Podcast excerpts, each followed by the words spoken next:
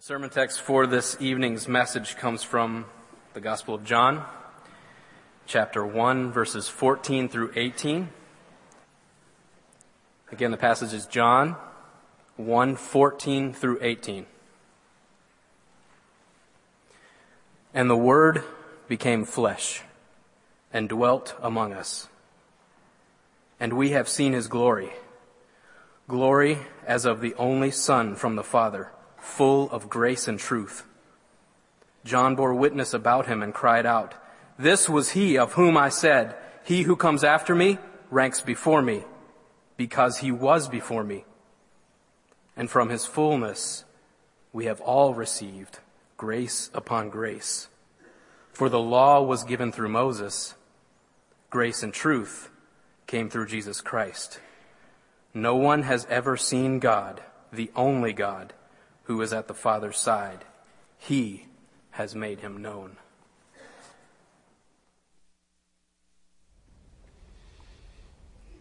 Nothing in the universe is more powerful than your word. By your word you brought galaxies into being. By your word you uphold the universe. By your word you raise the dead.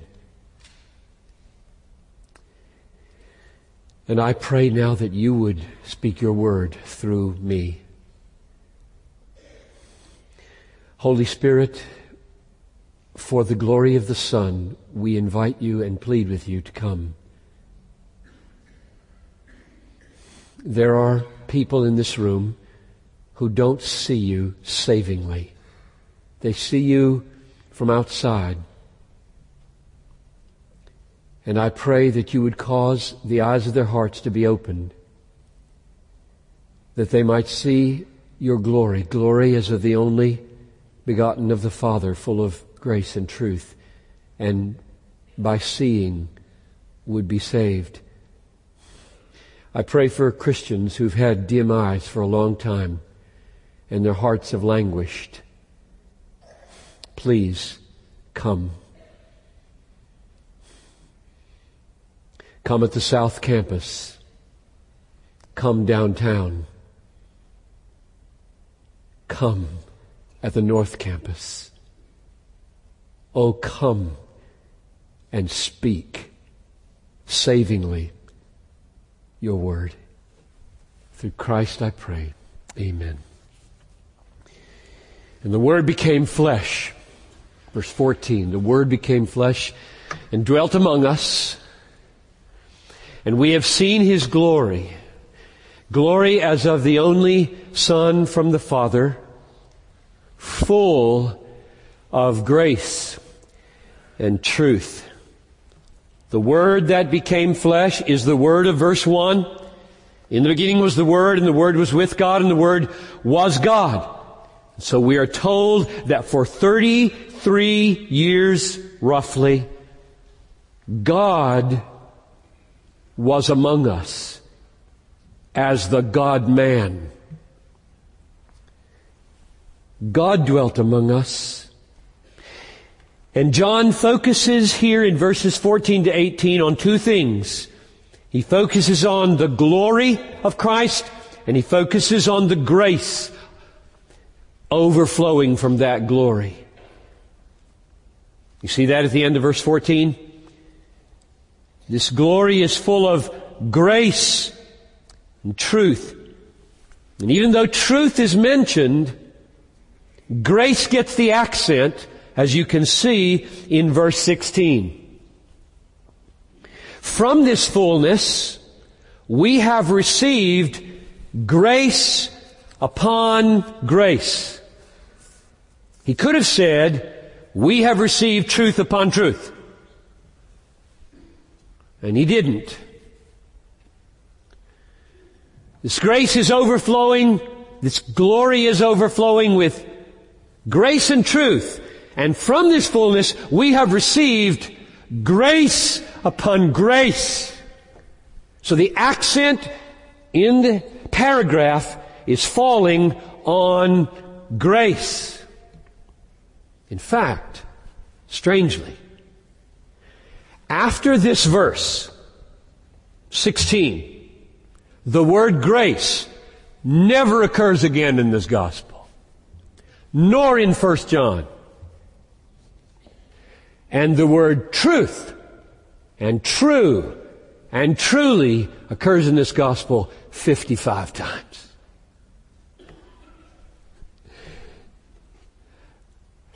Clearly, truth does not get minimized in this gospel. But here, it's grace that's being sounded as the central dominant note. The glory is overflowing in its fullness with grace and truth, and from it we have received not grace and truth, but grace upon grace. That's where the accent is falling here in this paragraph. Now this is hugely important for you to see and for everybody you know and care about to see.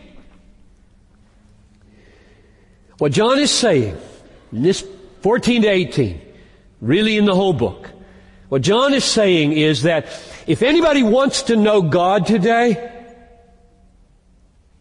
if anybody wants to see God today, if anybody wants to have any fellowship with God today, what they should do is look at Jesus Christ and His glory with a very special attention to the fullness of that glory, namely grace overflowing for sinners. If you want to see God, if you want to know God, zero in on Jesus and zero in specifically on his glory, glory as of the only Son from the Father, and even more specifically, zero in and get your mind and heart tuned to see grace in that glory in that Son who is God. And if, if you do that, Perhaps God in His great mercy would grant you to see.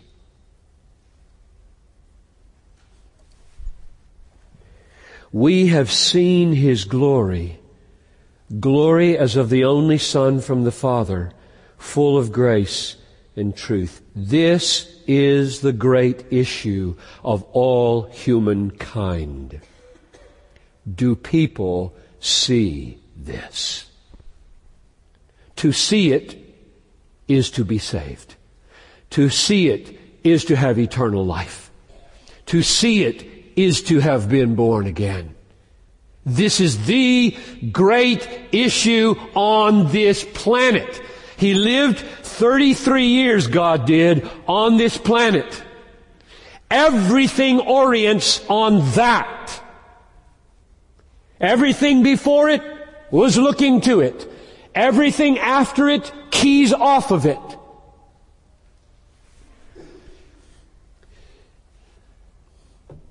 This is astonishing.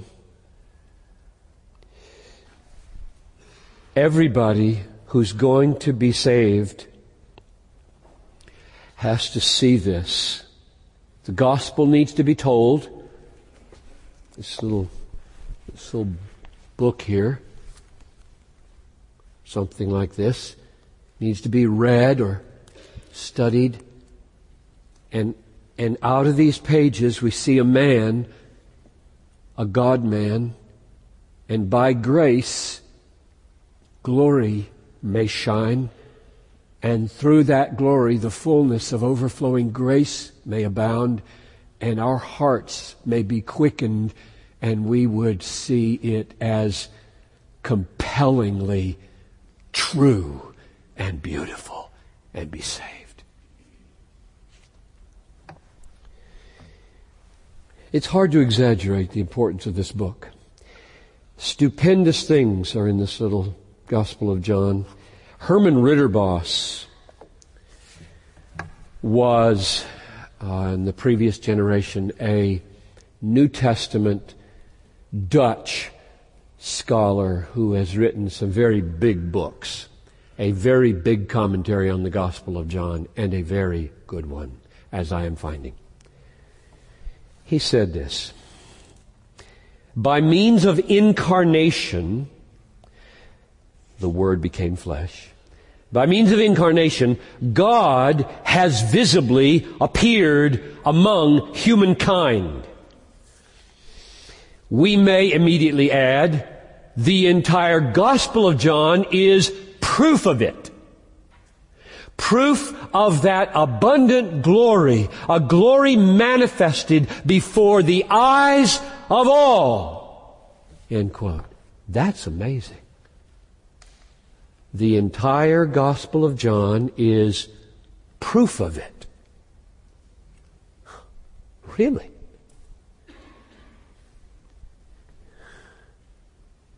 That means that when you have eyes to see, if you follow the story of Jesus in the Gospel of John, your eyes, the eyes of your heart, your spiritual eyes, may be enabled to see the glory of God in the face of Christ and seeing, be born again and believe and receive and be saved. So we got 10,000 of these and we would like for this sermon series, these connections and your web of relationships with probably 20 or 30,000 people in I mean, that's way small. There are 5,000 folks who show up for, to worship here on the weekend. So each of them knows 10 or 20 people. That's a lot of people. That's 100,000 people probably that are more or less connected with this church through your lives. What might in the next six or eight weeks God be pleased to do if not only we, but lots of churches go hard after those we love who are not yet seeing? and put the means of seeing in their hand, pray down the Holy Spirit, invite them perhaps to come to a service and hear the story of the gospel of John. Now here's a question you need to ask about them. Why do they need grace? Grace. Why did you need grace? The answer to that question in this context may surprise you. If you're just a kind of culture absorbing American, the reason everybody needs grace according to this context is if the grace that comes in Jesus Christ doesn't land in power on them, they are not the children of God. Let's read verses 12 and 13 again. But to all who did receive him, Christ, the Word, the Son of God, glorious, full of grace, to all who did receive him, who believed in his name, his name standing for all this reality about him, that he's God, that he's glorious, that he's gracious. He gave them the right to become children of God. He gave them the right to become children of God who were born. This is how they received. This is how they believed. This is how they saw. They were born not of blood, nor the will of the flesh, nor the will of man. They were born of God. When you're born of God the second time, not the first time born of mother and father, born of God, that's a work of free grace. A baby doesn't get himself born. Grace gets us born. That's a work of, of grace. It happens consciously through our faith. We experience that as faith. Just think how stupendous this is. If you listen to television or just kind of pop culture, you'll hear things like, we're all God's children. All God's children. That's not what Jesus taught. That's not what he taught. Let me read you a devastating word from Jesus for the most religious people of his day. This is John chapter 8 verses 41 to 47. These Jewish leaders say indignantly to Jesus, we have one Father, even God. So there they're claiming it. We're children of God. We have one Father, even God. Verse 42. Jesus said to them, if God were your Father, you would love me.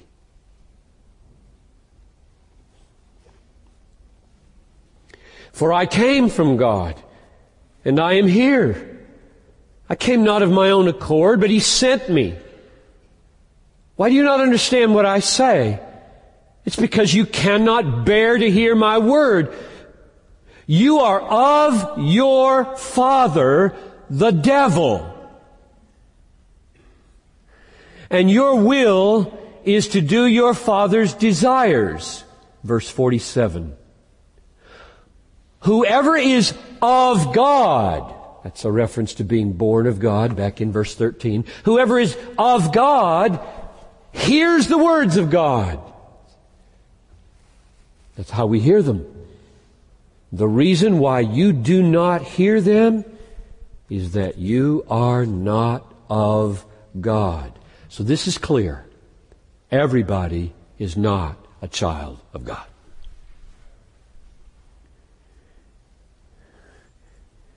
And there is only one way to become a child of God. And that's verses 12 and 13 of chapter 1. The most religious people of Jesus' day were not children of God. And that's the condition we were all in. And maybe some of you at this moment are are in. Not a child of God. You need to hear about Jesus, experience the new birth, see the glory of Jesus, believe, and thus have the authority to be the children of God. It happens by new birth. When the new birth happens to you, you see. We have seen His glory, glory as of the only Son from the Father, full of grace overflowing for us and truth. And when you see that, you are immediately, irresistibly drawn to embrace it. If you're not embracing it, you're not seeing it.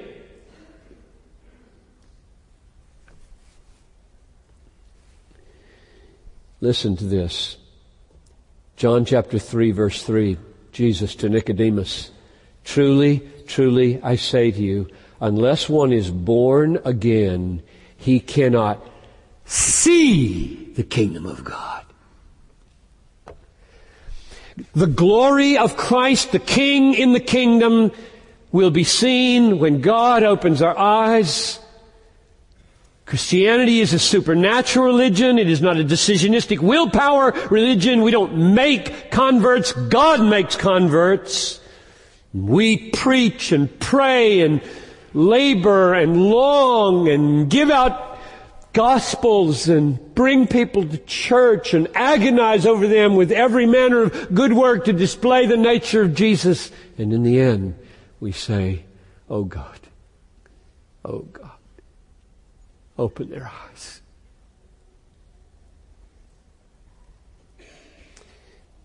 So that they will see. It would not be an overstatement to say that the ultimate goal of the Gospel of John is that people see and enjoy the glory of Jesus Christ.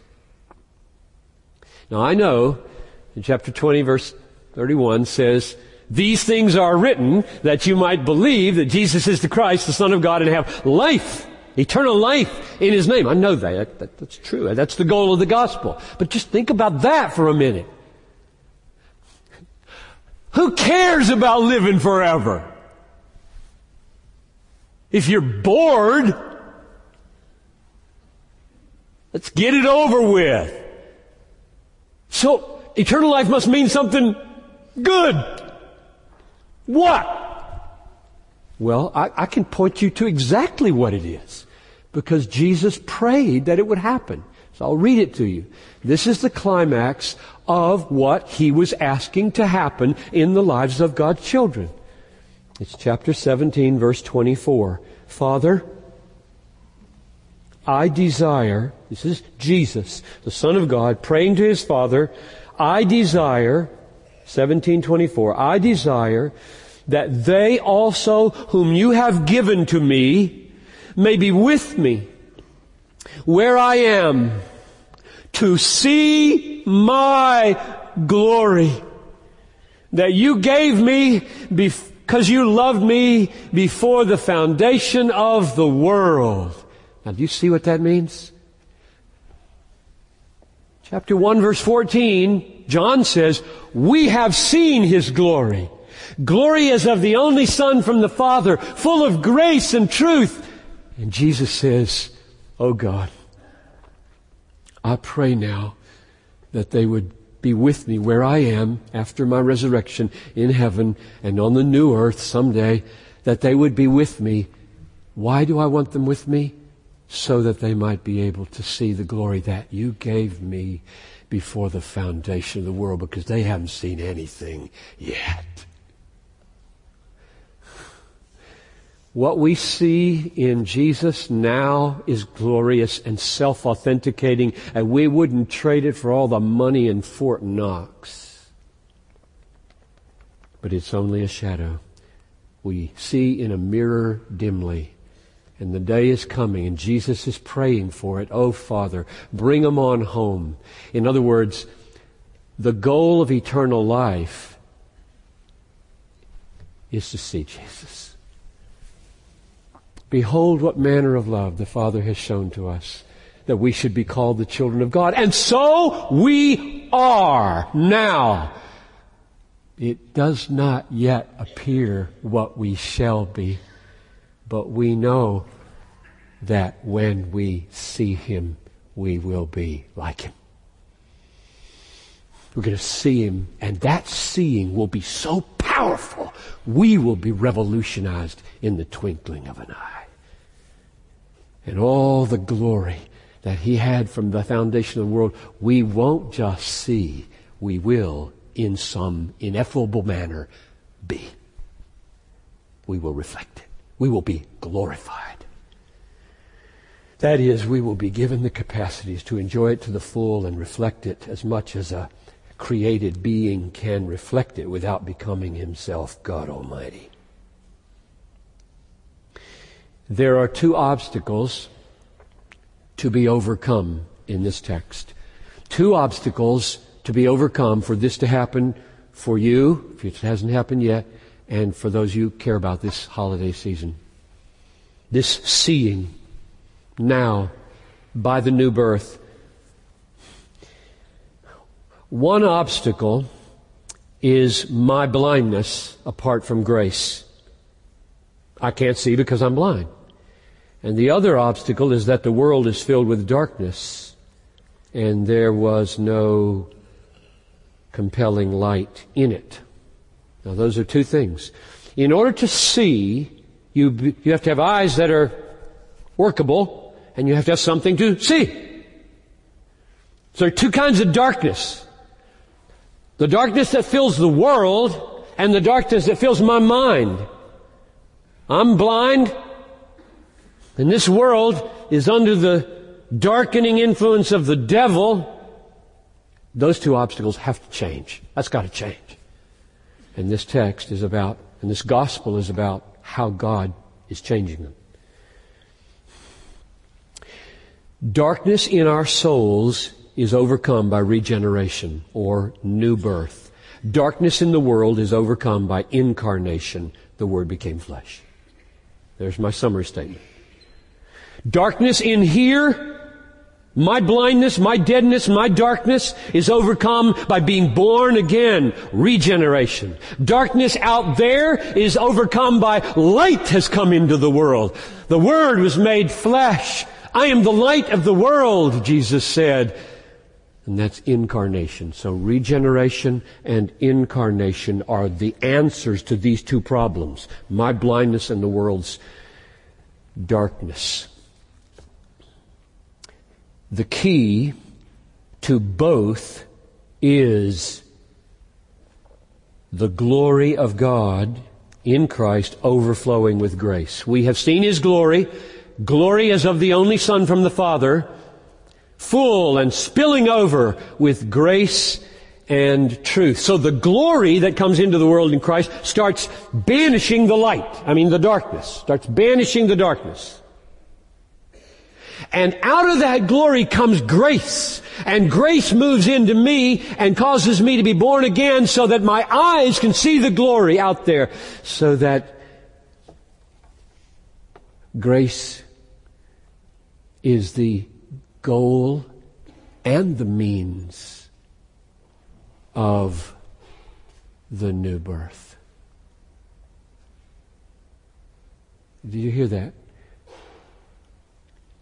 It's the goal because it's the radiance and the fullness and the beauty which is the glory and to be born again is to see it, love it, be satisfied by it and someday have it fully. That's the goal of the new birth is to see the glory. But what's coming out of the glory? Grace is coming out of the glory. And what does grace do? It causes me to be born again. And what does that do? It opens my eyes to see it. Everything's coming from Jesus. Everything's going to Jesus. The glory is the source of my life. The glory is the goal of my life. The glory of Jesus is the source of my seeing, and the glory of Jesus is the object of my seeing. He's everything.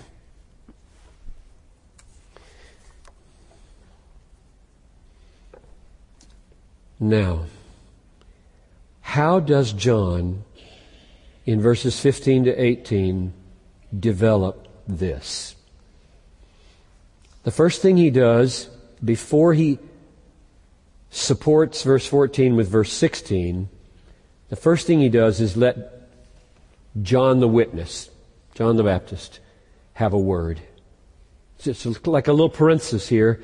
John's the witness. He wants to let him say something in this regard. And so, here's what he says, verse 15. John bore witness about him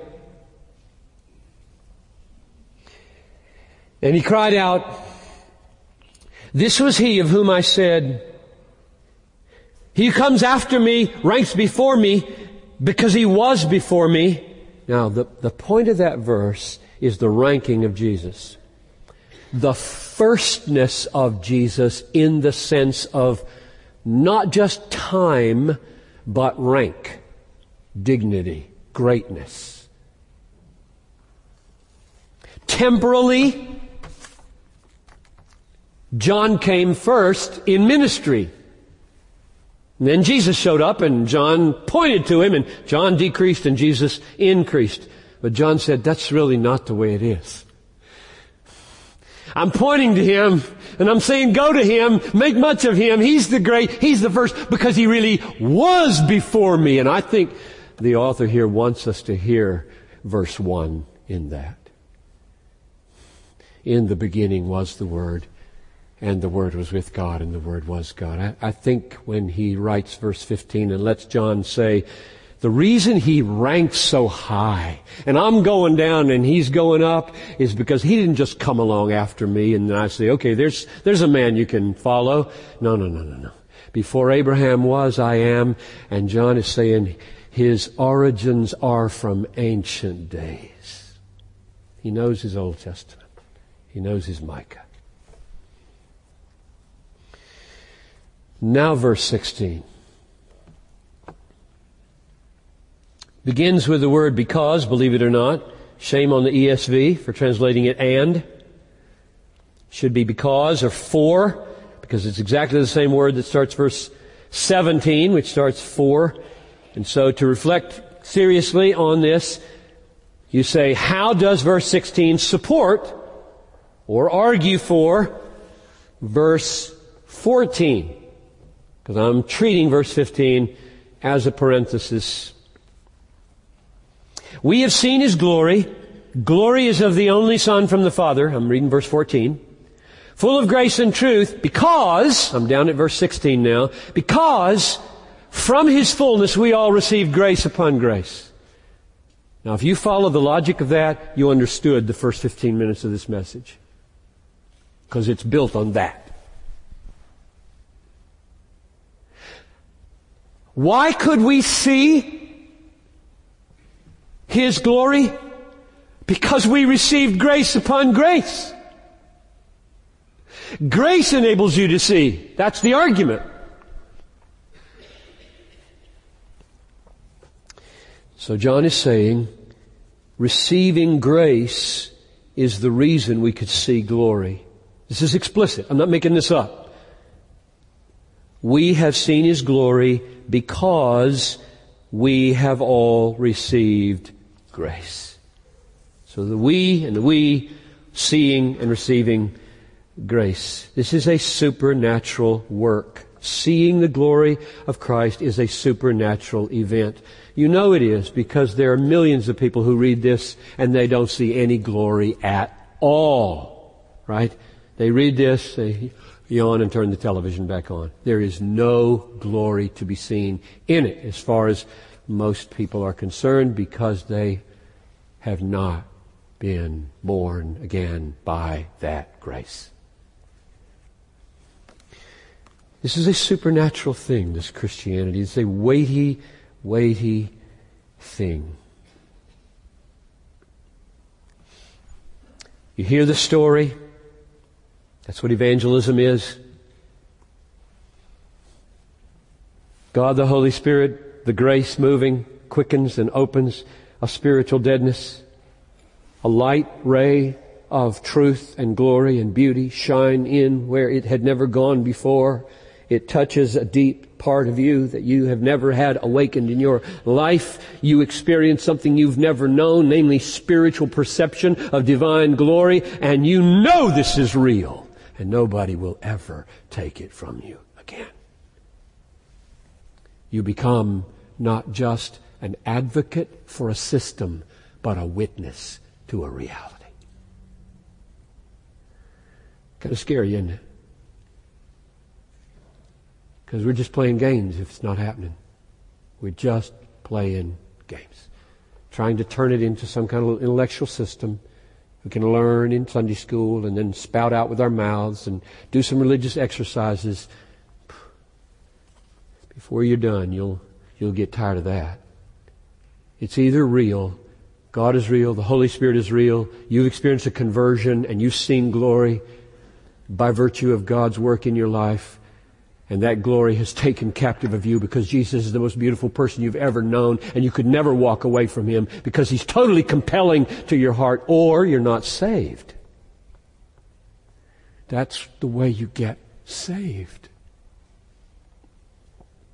Verse 17 begins with for or because, same word that begins verse 16. Because Let's read 16 and 17 together so you hear it. From his fullness we have all received grace upon grace. For the law was given through Moses, grace and truth came through Jesus Christ. Huh. Where's he going? Why does he bring Moses up? Why does he bring the law up? What in the world? This is hard for me. I had to think for hours about this. Read, think, doodle, draw, think again. What is, why is Moses brought up here? Why is the law brought up here? What's, What's the point of Moses? Now here's the danger. We know our Paul pretty well here, right? We know our Romans and our Galatians. We love the doctrine of justification by faith alone, apart from works of the law. And we sense the antithesis between the law and grace. And we can quote verses. I got a list of them here in my notes that make grace and law feel like, mmm, like that. And so if you bring all that to this, you're probably going to miss the point. Be careful let the context work this for you. Why is Moses brought up here? Now, I'm going to tell you why I think he's brought up. What's going on in this text? Well, what's going on in this text is seeing glory. It's just totally dominant. We beheld His glory. Glory is of the only begotten from the Father, full of grace and truth. That kind of language is just really Old Testament. And it's really Old Testament in particular places and with regard to particular persons like Moses. If you were to ask any schooled Jewish person in that century, who's the biggest hero that wrestled his way through to seeing the glory of God? Everybody would say Moses. In spite of Isaiah 6, everybody would say Moses. And I'll read you why they would say that. The first giving of the law, Moses shattered the Ten Commandments because of the golden calf. And after that event and the punishment, God is pulling back. And Moses is desperate for God. Chapter 33 of Exodus, I'll just read them to you. Don't, you don't need to try to go there. First, the general statement, the Lord used to speak to Moses face to face as a man speaks to a friend. Whoa, that's intimate.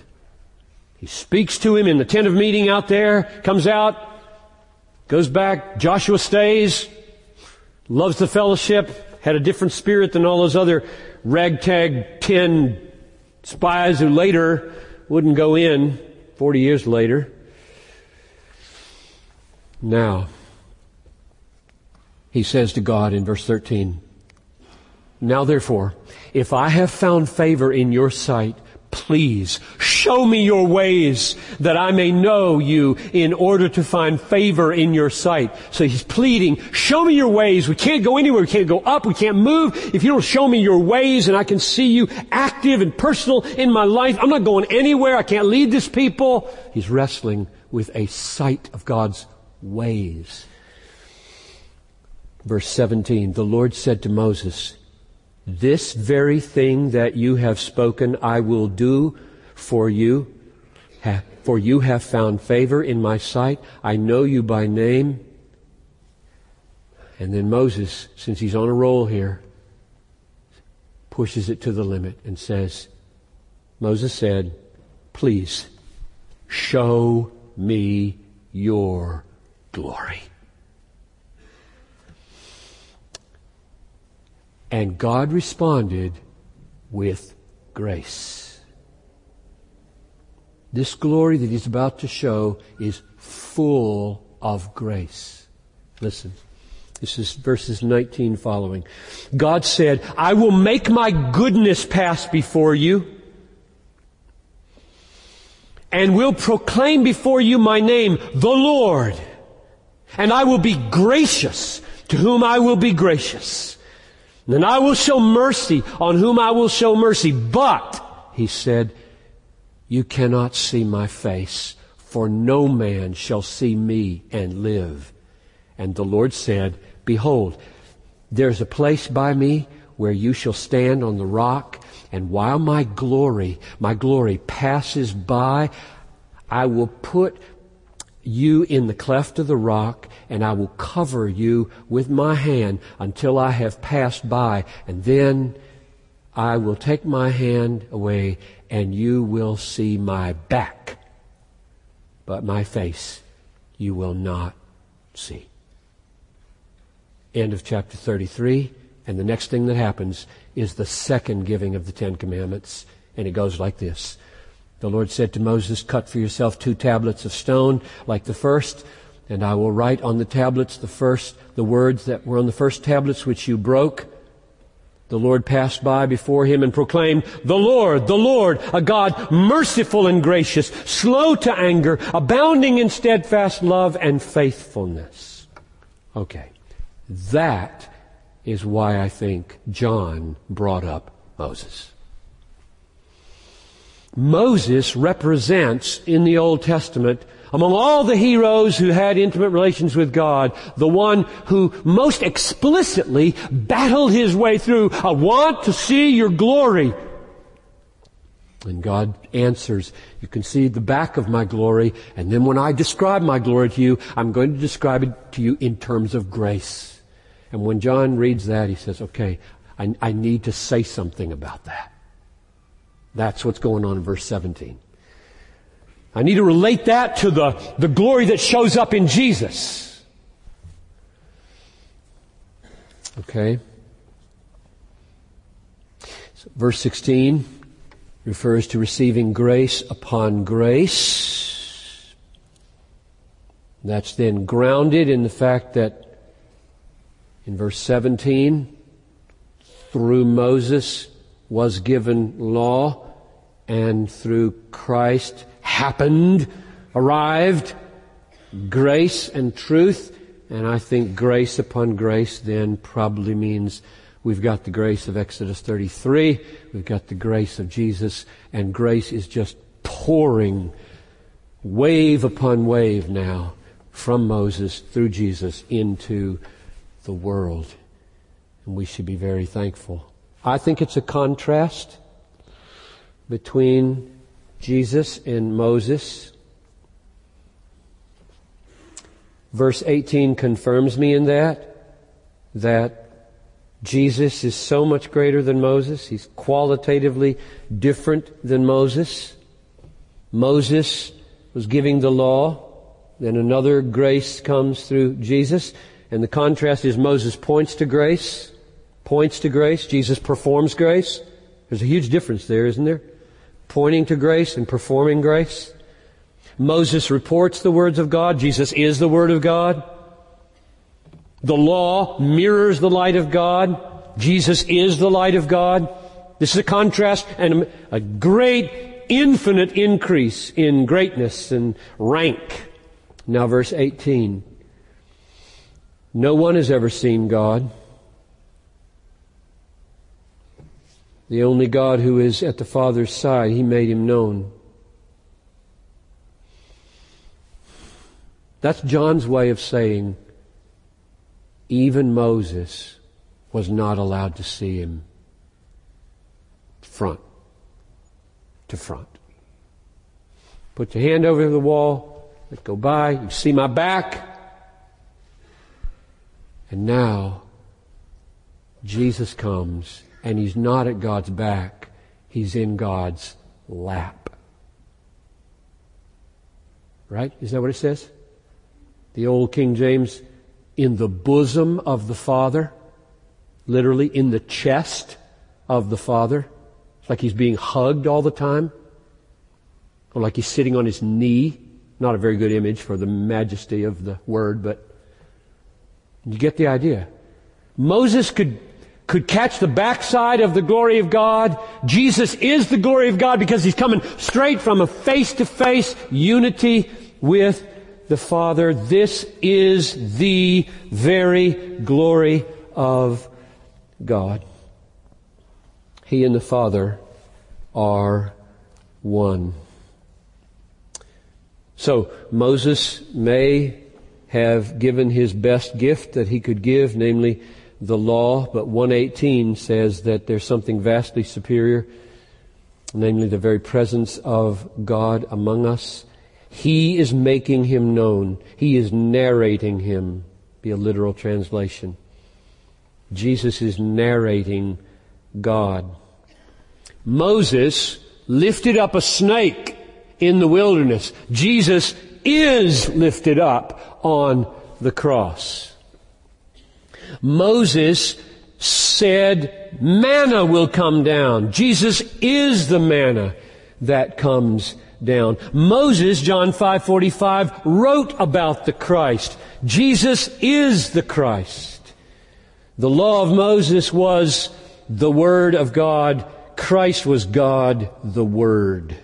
So this is what John is trying to do for us. He's taking all the admiration of Moses, all the admiration of the law, all the admiration of that, that divine encounter in Exodus 33 and says basically, this grace, this arrival, this light, this glory, this narration of God is infinitely more significant than that one.